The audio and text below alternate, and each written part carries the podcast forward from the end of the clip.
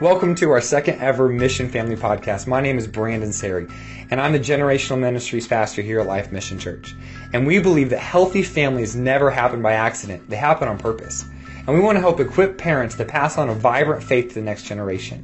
And after the podcast, I want to encourage you to go to our online Facebook group for some additional resources so you can use them and engage together as a family. Over the past couple months, we've been talking about family values. And before we go into this week's podcast, I want to encourage you, if you haven't listened to our last podcast, to go back and read it and then come back to this one. So let's review a little bit. The health of our family is a combination of what we create and allow.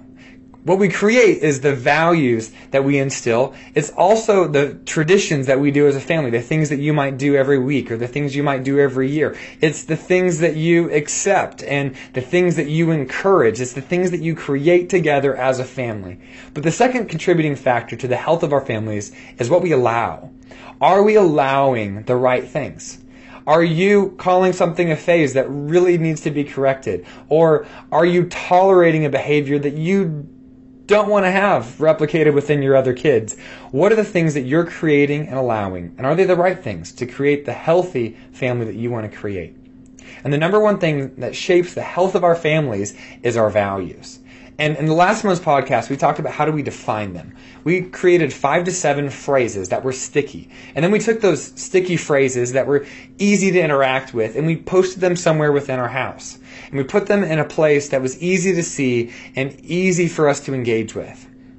And in this episode, I want to take it two more steps further. I want to talk about how do we instill these values deep into our families, and then how do we evaluate and adjust if they're not the right values, because we might not have gotten it right the first time.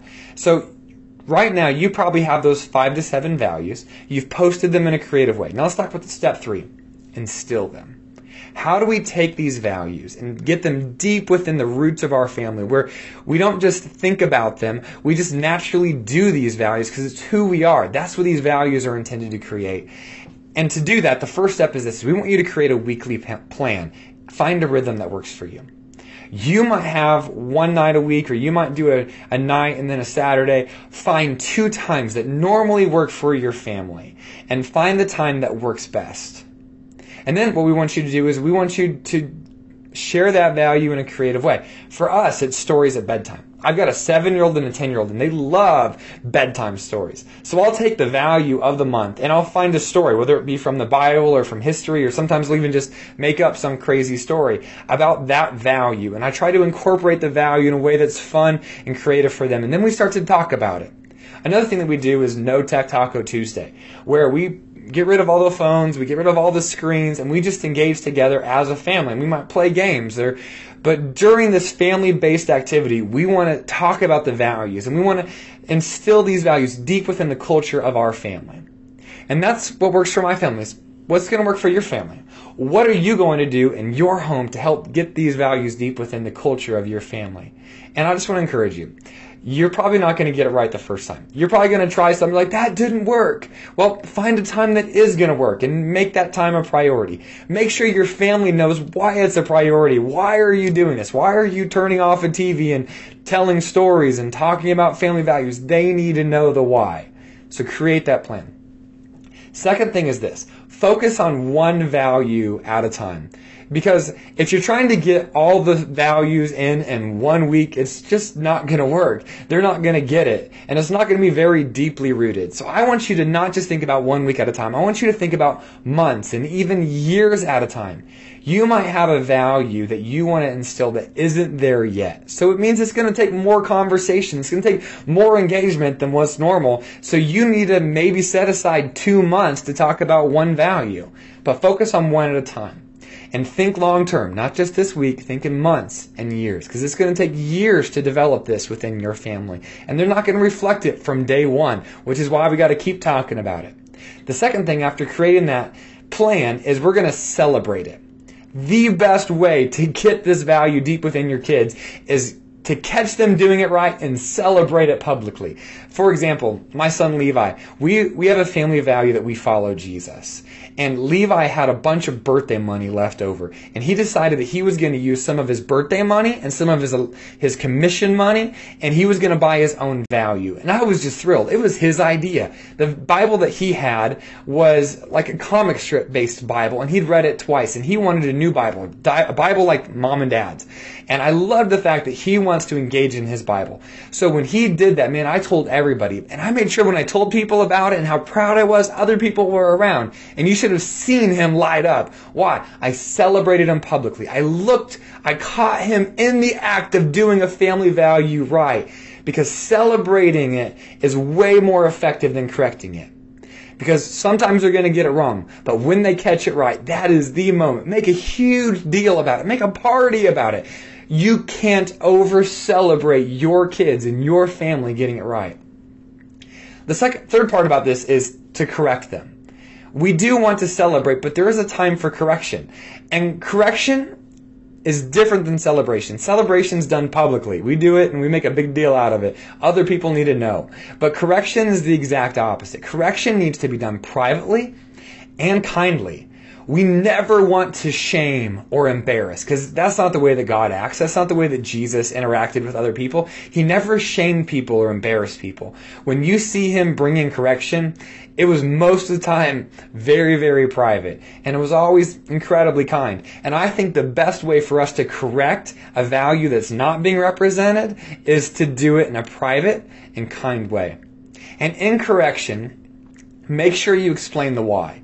Don't just tell them that they got it wrong. Explain why the value is a big deal. For example, we believe in our family that following Jesus is a core value.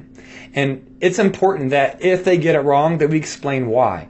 That it's not just following Jesus because it's what we do, but we actually believe that the best life lived is the one that follows Jesus. And we want our kids to understand that. And when you begin with why and not just what, begin with why. Communicate it. Over communicate it. Make sure that they understand why this is important to your family and your family values. So, so far we've created a weekly plan we have celebrated them, we've caught them in the act, and then we've corrected them. The last one is this: is capture sacred moments. Um, it's like a celebration, it's like a correction, but it's a bigger deal than that. It is looking deeper than just the behavior.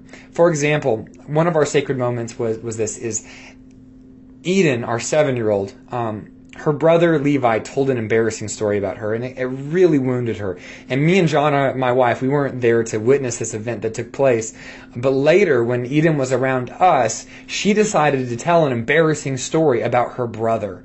And I had heard already about the fact that Levi had shared the story about his sister and how it wasn't very kind. And I corrected him privately. But in this moment, there was something much deeper than Eden just sharing an embarrassing story about her brother. It was about her need for justice. She wanted to feel justified. She wanted her brother to receive the feeling that he had given her. And we got to sit her down and we got to talk about how honor always, which is one of our core values, she didn't do it right there.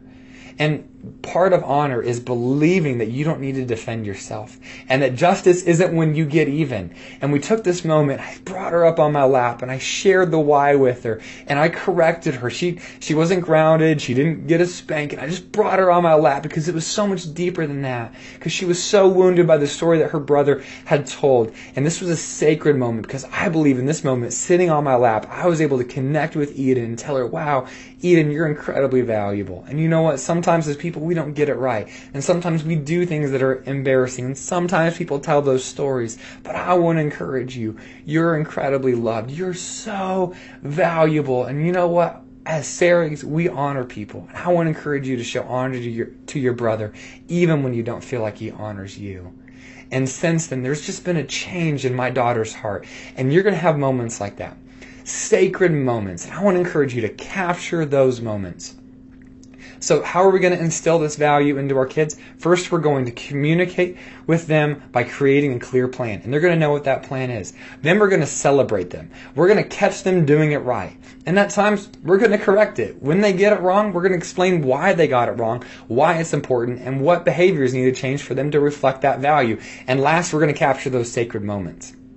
So, so far we've talked about how do we define our values, how do we communicate our values, how do we instill them. Here's the last one evaluate. How do we evaluate and adjust? Because sometimes a word might feel a little bit small. You might have written this value and it's sticky, but it just doesn't feel big enough. Like you might have chosen the word happiness and you're like, it's more than happiness. It's actually really about joy. Joy is a better word and you might need to adjust a phrase.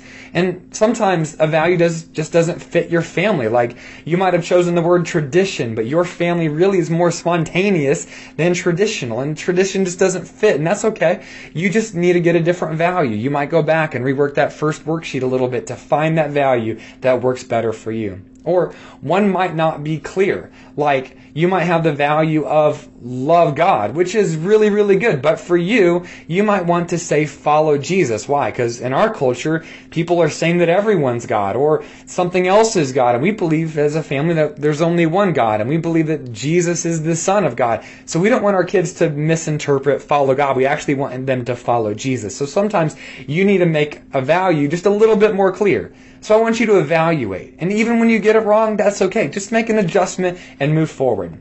So let's review a little bit. Healthy families never happen by accident. They happen on purpose. And the health of your family is a combination of what you create and what you allow. But the number one thing that shapes the health of your families is your values.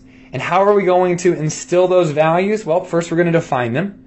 We're going to communicate them. We're going to instill them deep within the culture of our family and within our kids. Also, we're going to evaluate and adjust. So now I want to give you a couple next steps. Number one thing is I want you to work through the worksheet that we provided. And then I want you to begin by instilling just one value at a time. And then I want you to evaluate and adjust. And this is going to take a long time. You're not going to be able to do it all of this week or even this month. You might evaluate in six months, and that's okay. I just want to encourage you to evaluate and adjust.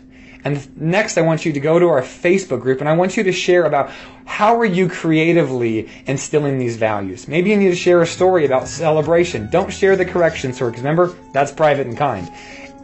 And what are the creative ideas that you're doing within your family, within the regular week rhythm that's working for you to connect and instill these values deep within your family? Or maybe you need to share one of those sacred moments, and that's just going to encourage somebody else to find theirs. Also, here's a new one for this podcast. We want you to send in some questions. We want you to share some ideas of some things that you'd like us to talk about here on this podcast, or maybe just some basic questions that you have within family values. And we're going to do our best to work in some of those questions in the months to come within this podcast itself. Why? Healthy families happen not by accident, they happen on purpose.